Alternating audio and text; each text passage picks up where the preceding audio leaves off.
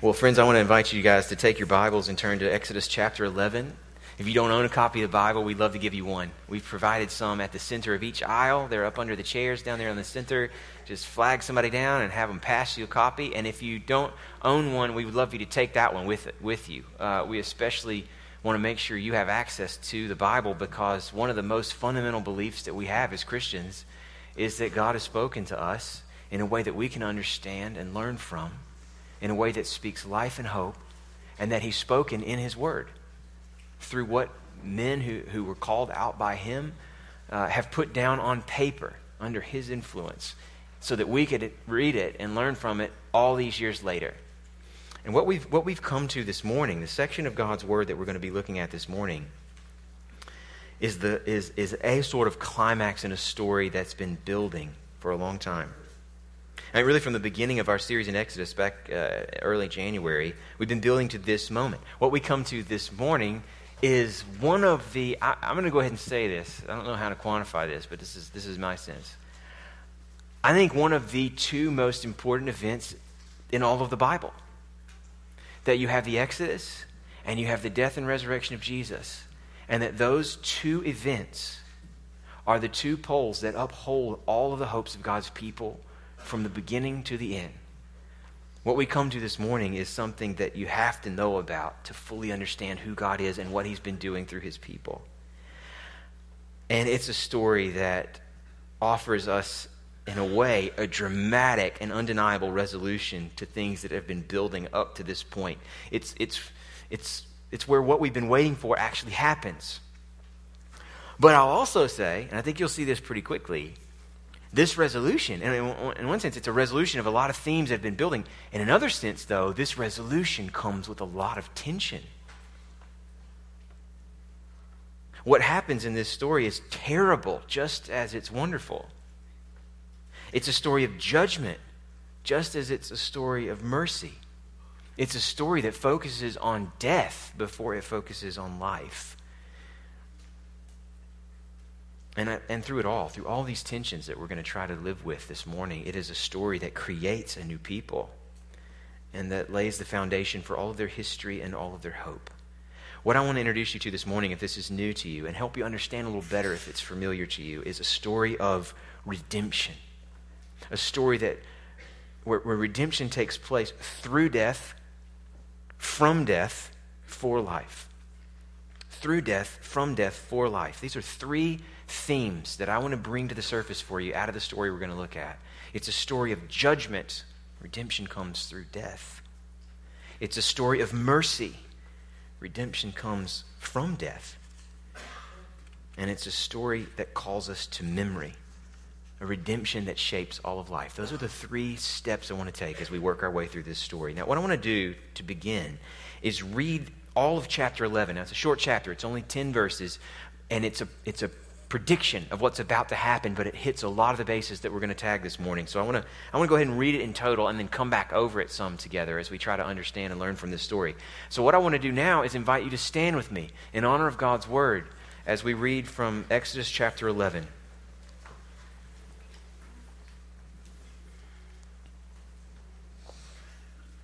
This is the word of the Lord to us this morning. The Lord said to Moses, Yet one plague more I will bring upon Pharaoh and upon Egypt. Afterward, he will let you go from here. When he lets you go, he will drive you away completely. Speak now in the hearing of the people that they ask every man of his neighbor and every woman of her neighbor for silver and gold jewelry. And the Lord gave the people favor in the sight of the Egyptians. Moreover, the man Moses was very great in the land of Egypt, in the sight of Pharaoh's servants and in the sight of the people. So Moses said, Thus says the Lord, About midnight I will go out in the midst of Egypt, and every firstborn in the land of Egypt shall die, from the firstborn of Pharaoh who sits on the throne, even to the firstborn of the slave girl who is behind the handmill, and all the firstborn of the cattle. There shall be a great cry throughout all the land of Egypt, such as there has never been, nor ever will be again. but not a dog shall growl against any of the people of Israel, either man or beast, that you may know that the Lord makes a distinction between Egypt and Israel. And all these your servants shall come down to me and bow down to me, saying, Get out, you and all the people who follow you. And after that, I will go out. And he, meaning Moses, went out from Pharaoh in hot anger. Then the Lord said to Moses, Pharaoh will not listen to you, that my wonders may be multiplied in the land of Egypt.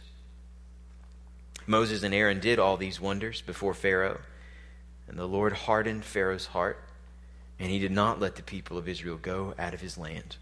This is the word of the Lord. You can be seated. This is, first of all, friends, a story of judgment. There's no way around the fact that this story, which ends happily for Israel, begins with deep sorrow and pain for Egypt. Uh, what we just read, as we as we saw, uh, as, as we've seen with earlier plagues, God forecasts what He's going to do. He lays it out step by step. That part is similar in the way this plague is set up, but there are huge, dramatic, and undeniable differences between some of the plagues we've already seen and the way this plague will go. This plague is drastic and severe on a level we haven't seen yet. Even the hail, which destroyed everything in the land, wasn't like this. This plague is deadly in a new way. This plague is a direct action from the Lord. He doesn't work through Moses, He doesn't work through Aaron, He doesn't work through natural forces like disease or bugs or hail. There's no intermediary of any kind, it's just him. And this plague, unlike the others, this one is the final blow. This is the one that leaves Pharaoh and his people down and out for good. One way we talked about the plagues last week that I thought was really helpful. Why are there so many of them? Well, one reason is that uh, the same reason that a multi-game championship series helps confirm who the best team really is, because you got to win a bunch of games, not just one. So, so with, with nine plagues last week and a, a tenth one this week, it makes it clearer who really is the Lord, as if there were any doubt. Another way to think of the plagues and the, the fact that they were so drawn out is a, as a kind of prize fight between God and an impostor. God has been softening him up He's been working the body little by little, always on purpose, holding back the final blow, waiting for the right time, almost propping him up, as you'll see a boxer do sometimes, only waiting for the time when he wants to knock him down and out on his terms. And that's what this plague will do. This plague is the resolution we've been waiting for, but friends, it is a terrible judgment. I, what I want to do first is let the story speak for itself. I want to show you what's going on in the context of what's already happened and what's about to happen. We're just going to sort of let its details land on us in the way they're meant to, best we can. And then I want to speak to some of the questions that we're going to ask of this judgment. So, first, let's just look at the story. How does it work? What is it doing in the context of the larger story? And then we'll, we'll, we'll come at it with some questions that it raises for us. So, so, the story and where it fits, I think the main thing to know about this final plague is that it is it is framed as, it is built for an act of justice that answers the challenge posed by Pharaoh and what he had done against God's people. So it is meant to mirror and respond directly to specific things that we've seen from Pharaoh already in this story. It's laced through. What we just read, even, this the setup of this last plague, is laced through with, with allusions to what's already happened that are, that's now going to be set right. Let me just give you some examples of that. So, so at the very beginning of our story, Pharaoh gets really concerned. This has been the, a Pharaoh before the current Pharaoh. He gets really concerned because the people of Israel are growing and he can't stop them. And he's afraid that there's going to be so many of them that he'll have a kind of built in sleeper cell ready to rise up against Pharaoh in case any other outside enemies attack them. And so he, he adopts a, a, a horrendous population control measure. He basically gives all people in Egypt a license to kill all Hebrew baby boys on sight. That's his, that's his, that's his plan. And now, Egypt's sons will be taken. Our story started with Israel in distress. Like at the end of chapter 2, this iconic moment where all they've got left inside of them is to groan.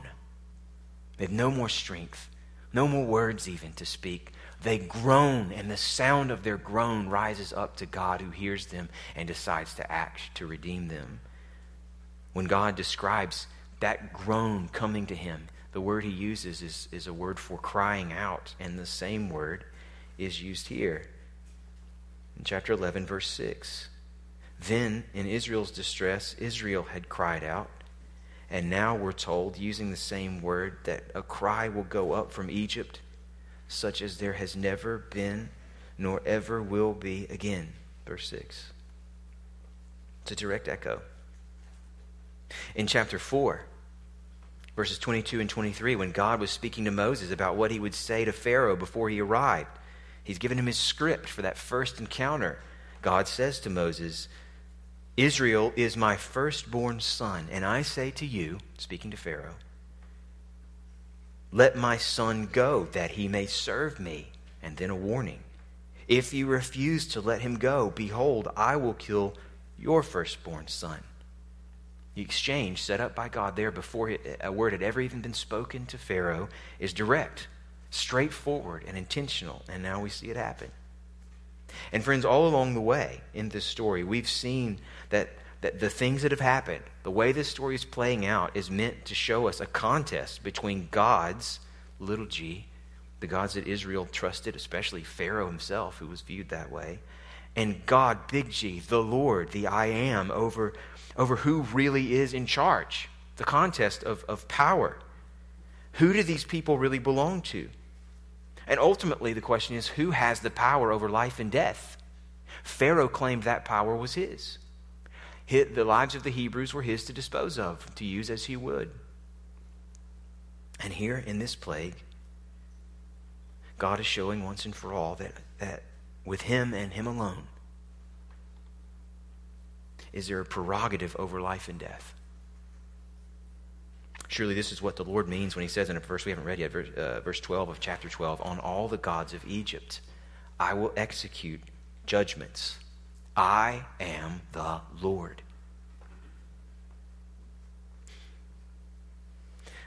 Chapter 11 announces what's going to happen.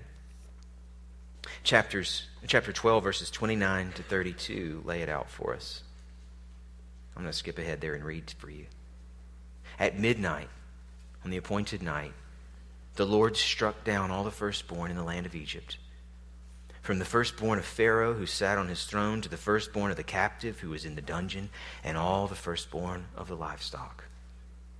And Pharaoh rose up in the night, he and all his servants and all the Egyptians, and there was a great cry in Egypt, for there was not a house where someone was not dead.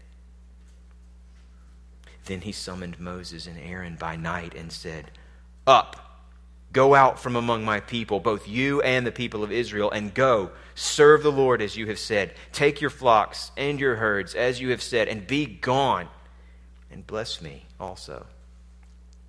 And the rest of the chapter tells this story. The Egyptians are just as urgent as Pharaoh is. They're, they say to themselves, verse 33, We shall all be dead. So the people took what was theirs, they took what was the Egyptians, and they left.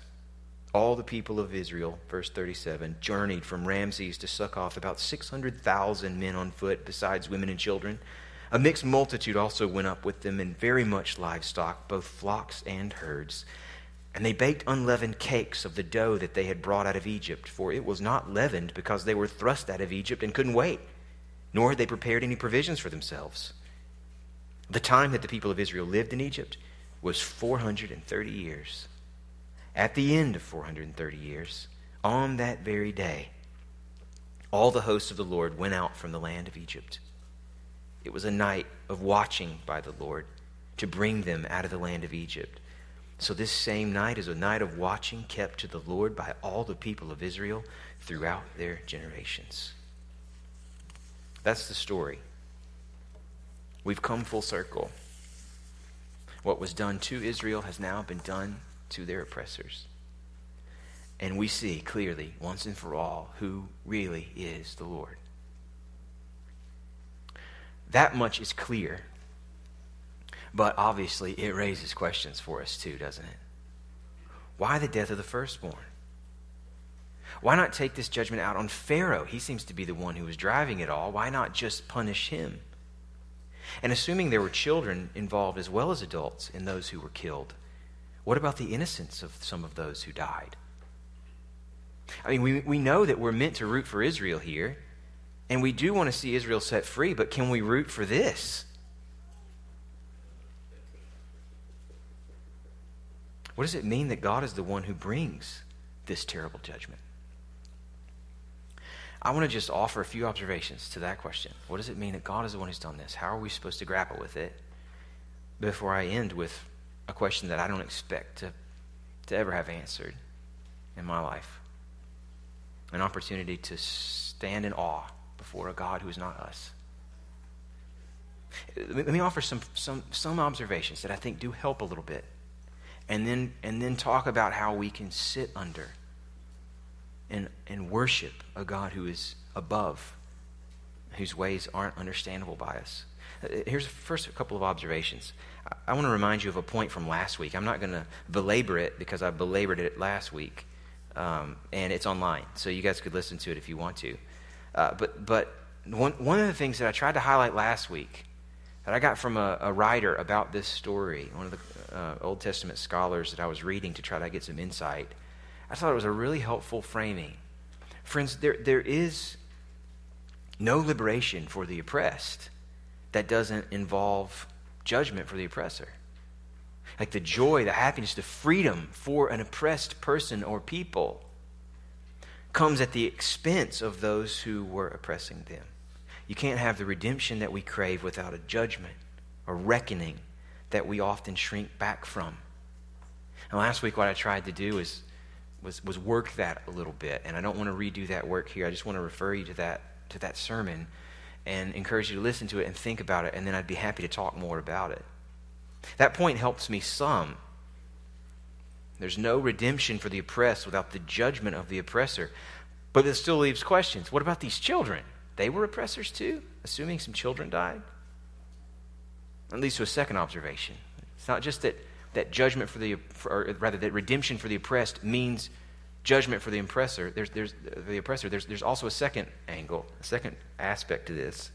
That I think we're meant to take from this from this story, and that is that, friends, sin is sin is serious and has terrible consequences that are not limited to the person who's guilty of the sin. It's something we're seeing in this story, and it's all through the Bible, and we are all living with that. That's in our lives. Sin has consequences that spread over into the lives of others besides the one guilty of the sin. I think this is a stark example of something we know from our own experiences. Innocent people do get caught up in the consequences of other, of other choices. That helps me a little bit. But of course, this still feels different because this is so clearly an active and intentional decision on God's part to take these lives the lives of the firstborn. So the questions are still there. It seems like a violation of the idea of justice that I take for granted and that I've learned from the Bible.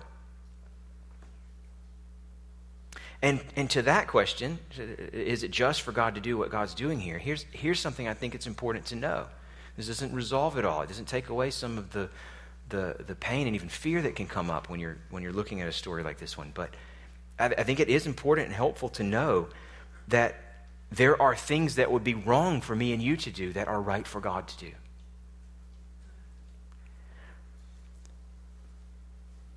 Let me just give you a couple of, of really uh, light-hearted examples of this in our own in our own lives now. Uh, not so much for the, the differences between what's right for God and what's right for us, but what's right for an authorized authority versus what would be right for us. So you know, the, the, the IRS this time of year is authorized to take your money.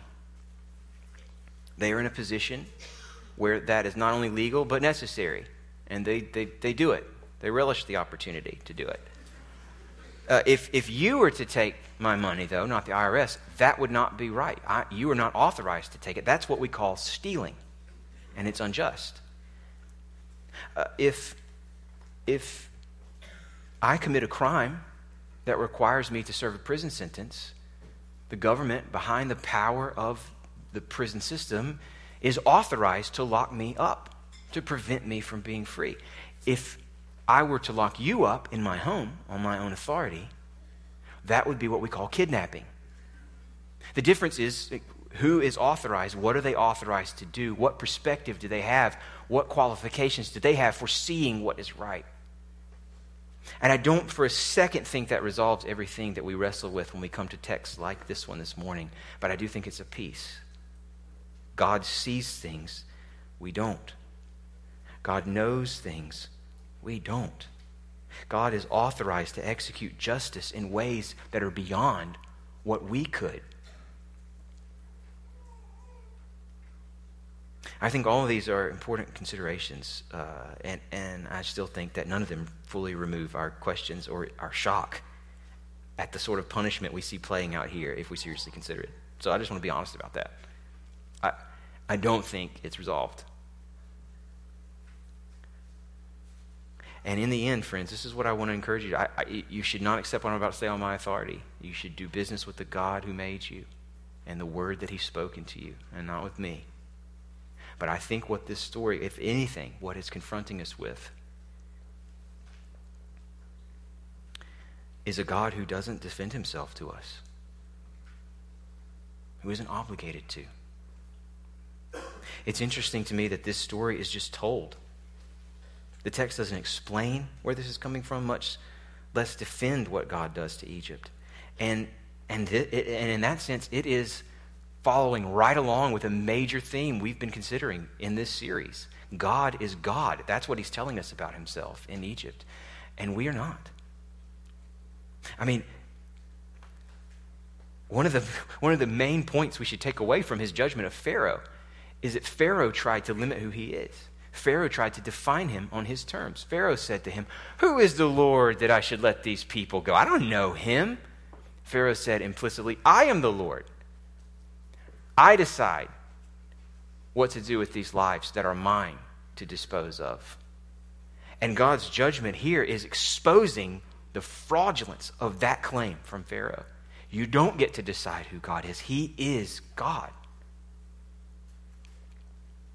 And there's a warning for us in this. A warning to us against defining the Lord on our terms as Pharaoh tried to do.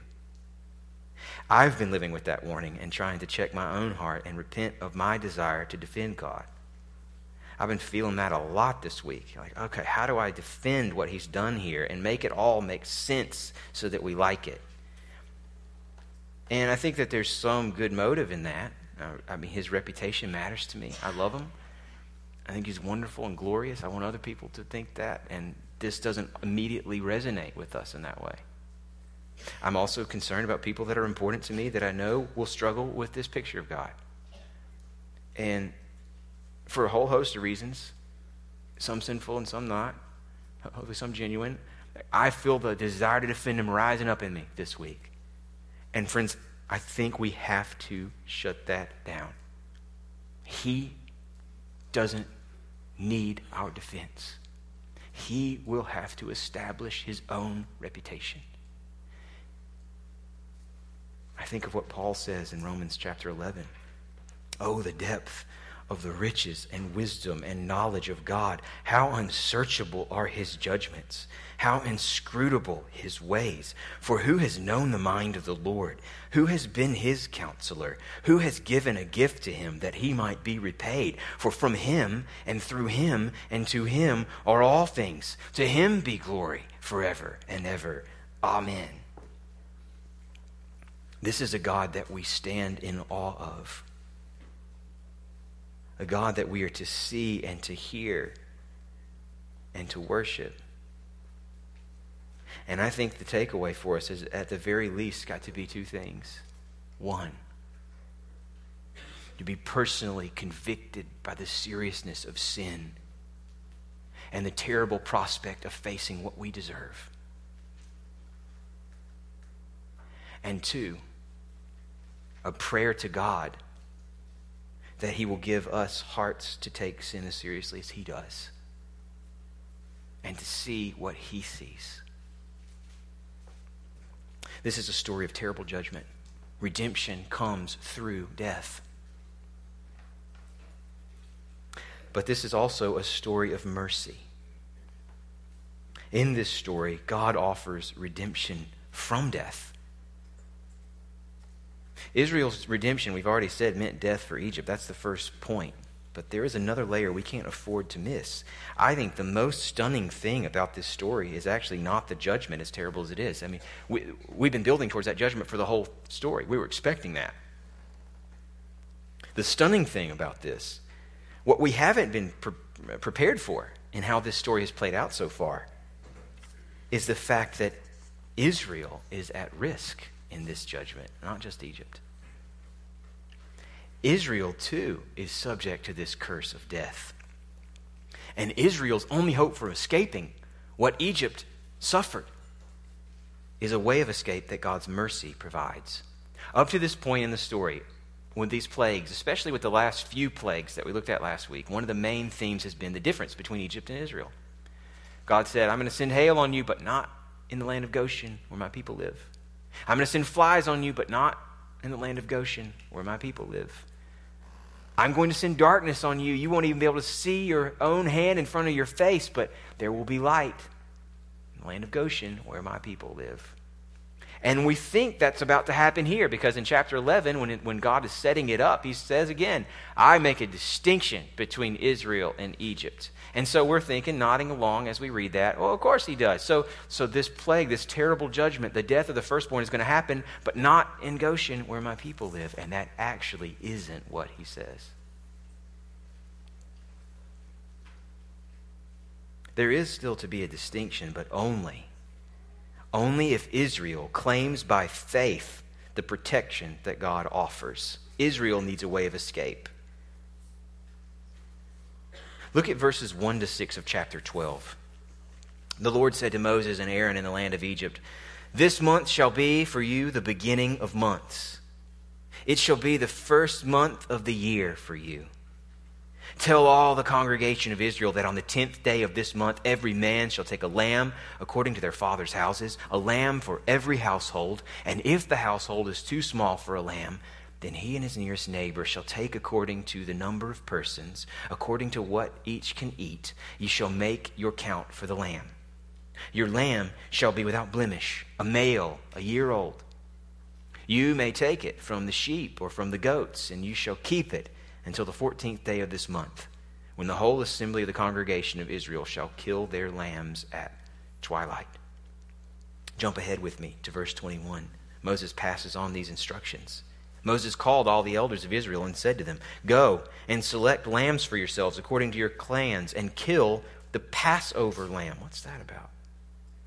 Take a bunch of hyssop and dip it in the blood that's in the basin and touch the lintel and the two doorposts with the blood that's in the basin. None of you shall go out of the door of his house until the morning. For the Lord will pass through to strike the Egyptians, and when he sees the blood on the lintel and on the two doorposts, the Lord will pass over the door and will not allow the destroyer to enter your houses to strike you. You shall observe this rite as a statute for you and your sons forever. Did you notice, friends, that this is a judgment that comes straight to Israel's houses, too? This judgment will approach their very door. If they aren't inside of the house, they will suffer it.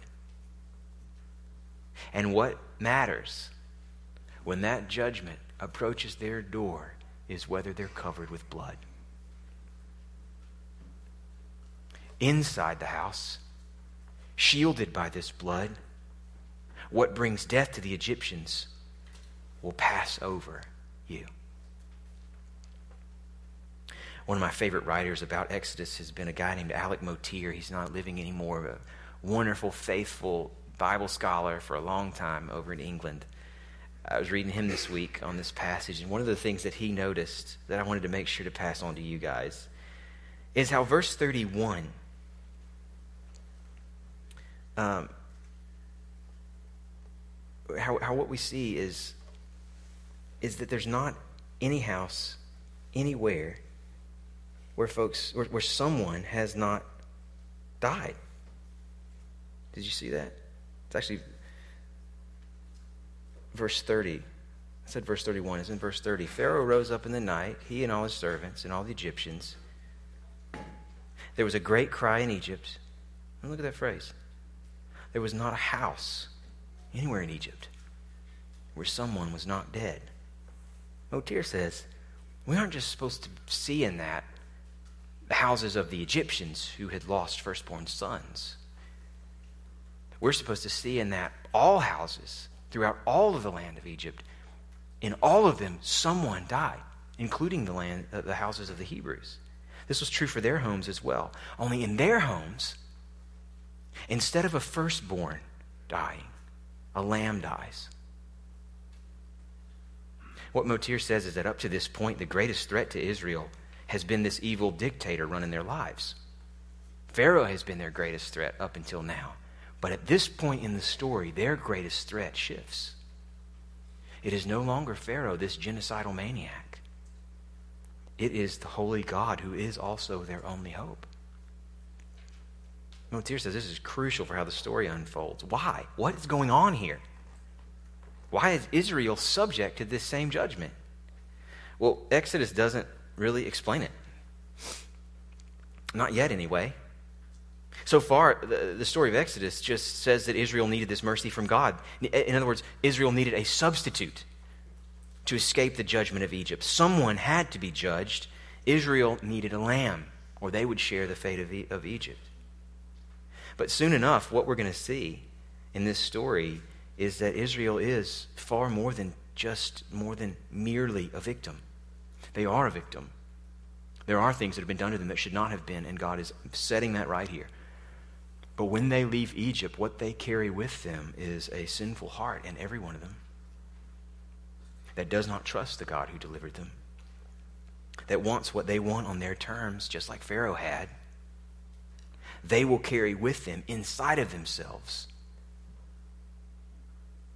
the starting point for the very sins that Pharaoh had exercised against them. They bear guilt of their own, in other words. And the rest of the Exodus story is just giving us example after example of how that shows up. And that theme, friends, is moving moves out of Exodus all the way to the New Testament. For those, for anyone to have hope,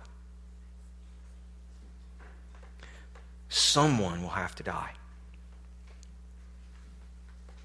There are few passages from the Old Testament that echo so clearly and strongly in Jesus' life and ministry as this one does. What the New Testament teaches us is that the wages of sin, which is inside each and every one of our hearts, is death. Where sin is, death is. And that's a major point in this story. Israel was sinful too, just like Egypt, just like me, just like you. And the Bible is really clear that death is, is God's chosen response to our sin. That, that, that in our sin, what we're doing is making a move very similar to the one that Pharaoh made when he claimed the right to rule over Israel. He's saying, You're not the Lord, I am. And all the stuff that's around me, it's mine to dispose of at my will. Whatever I'm powerful enough to do, I am authorized to do. And friends, in, in, our sin, all of us put ourselves in that position. All of us stand toe to toe with God and say, I am the Lord, you are not. Even when we don't recognize it, that's what we're doing. We treat our, when, every time we sin, we treat our lives as our own. And death is something unlike any other event that exposes the pretense in our pride that shows us in a way that none of us can deny, no matter how hard we try, that our lives aren't really, aren't ultimately our own.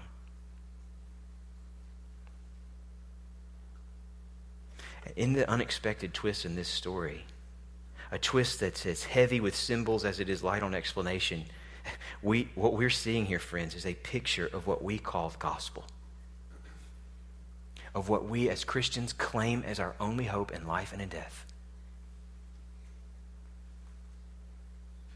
The way of escape God offers us from the death we deserve is the blood of a spotless, unblemished, perfect sacrifice, a lamb like no other that we know as God's own firstborn son. All of the Gospels that tell the story of Jesus' life and ministry make this connection. They have Jesus eating the final supper with his disciples at the time that Passover is celebrated. One of the, one of the writers who makes the clearest connection for us is, is the writer of the Gospel of John. At the very beginning of John's Gospel, John the Baptist approaches Jesus. His job is to make way, this pathway for the Lord. And what he says when he sees Jesus coming is Behold, the Lamb of God who takes away the sin of the world. Where did he get that idea? In this passage, Exodus 12. And at the end of John's story, in John chapter 19, when Jesus, with a face like flint, sets himself towards the cross and marches without any fear to his own death, he is crucified, we're told by John, on the day of preparation. Crucified at the time that Passover lambs were being sacrificed to commemorate the God who showed mercy when judgment made sense. Our text this morning doesn't explain that much, but it is pointing us in God's wise providence. It is pointing us to the crucial moment in the history of the world, the only moment that rises to this moment in significance and goes beyond it. We have been bought. We have been redeemed with a price. And now we can be sheltered by his blood. That's why Paul in 1 Corinthians 5 7 says, that our hope is in Christ, our Passover lamb who has been sacrificed. That's why Peter, in 1 Peter, that we looked at back in the fall, talks about Jesus ransoming us with the precious blood of Christ like a lamb without blemish or spot. They're just reading Exodus and applying it to Jesus. And we should too. Israel received mercy. Israel was spared from the death they deserved by the blood of a lamb. And friends, you can be too. That means you. I don't care what you brought in here with you this morning. I don't care how many bridges you've already burned, how many relationships will never, ever take you back again. There is one who will receive you and even redefine you so that you are not what you were. You can be washed clean by the spotless Lamb who gave his life to offer you that. And that can happen for you this morning. The last thing I want to say before we end this is more just to put something on your radar that I think is really cool for you to chew on, not something to fully unpack. I just want you to notice this. The story is mostly about judgment and mercy. That's why we spend all of our time there. But I don't want to end without showing you how important memory is to the way this story gets told. Did you notice? We didn't read this part fully. We just touched on a little bit.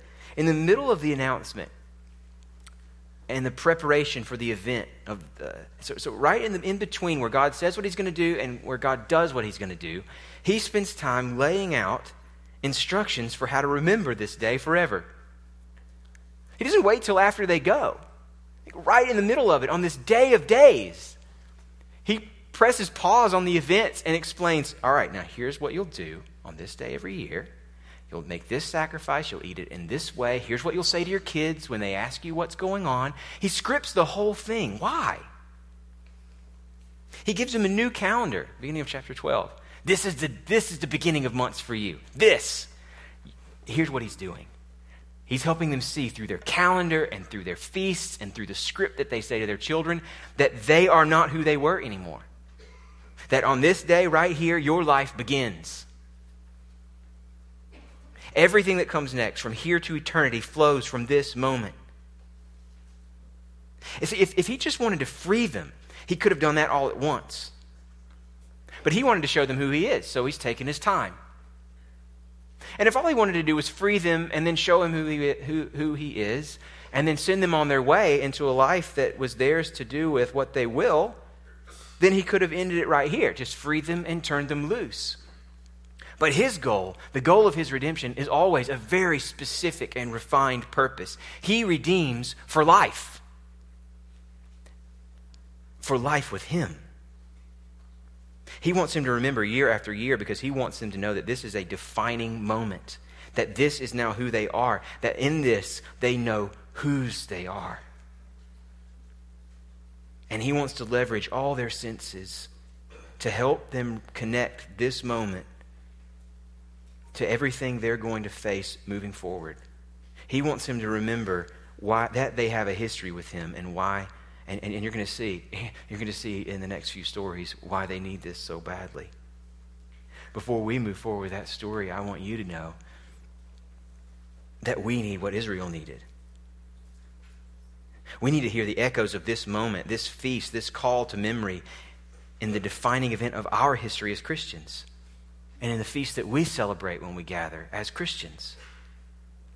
We too are called to live with a new calendar now.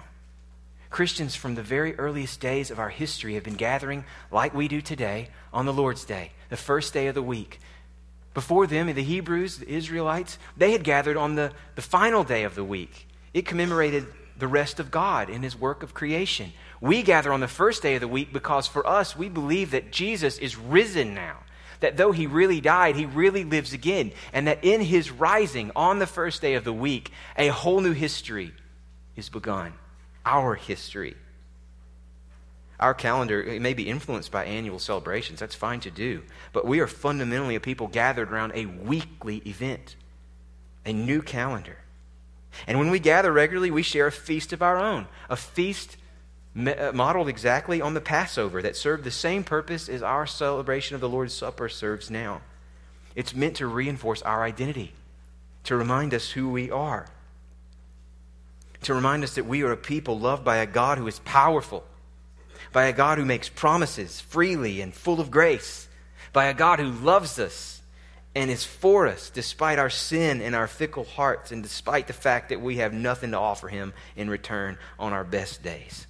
What we do when we gather is we leverage our weeks and even our bodies, our taste buds, everything about who we are in forming new instincts, new intuitions, a new perspective on the world so that we start to see ourselves and everything that happens to us not as free agents adrift, but as beloved children redeemed by the blood of the Lamb. These, these things define us. And what we're going to see in these coming stories is why we need to remember this so badly. Before we do that, I just want to pray that God will drive in what we've talked about this morning, that He will help us to see ourselves in His love so that we can live with the freedom that should be ours. Let's pray. Father, thank you for redemption, free and full. Thank you for the cost that you were willing to pay so that we might live. And I pray that you would help us to see everything we experience, even the things that we wish were not brought to our lives, in light of who you are to us in Christ. To remember that we have history with you, that we aren't starting fresh, that we have a God who has proven himself, and that that gives us the freedom to trust him. Help us to live in the freedom, the life for which you have redeemed us. We pray in Jesus' name. Amen.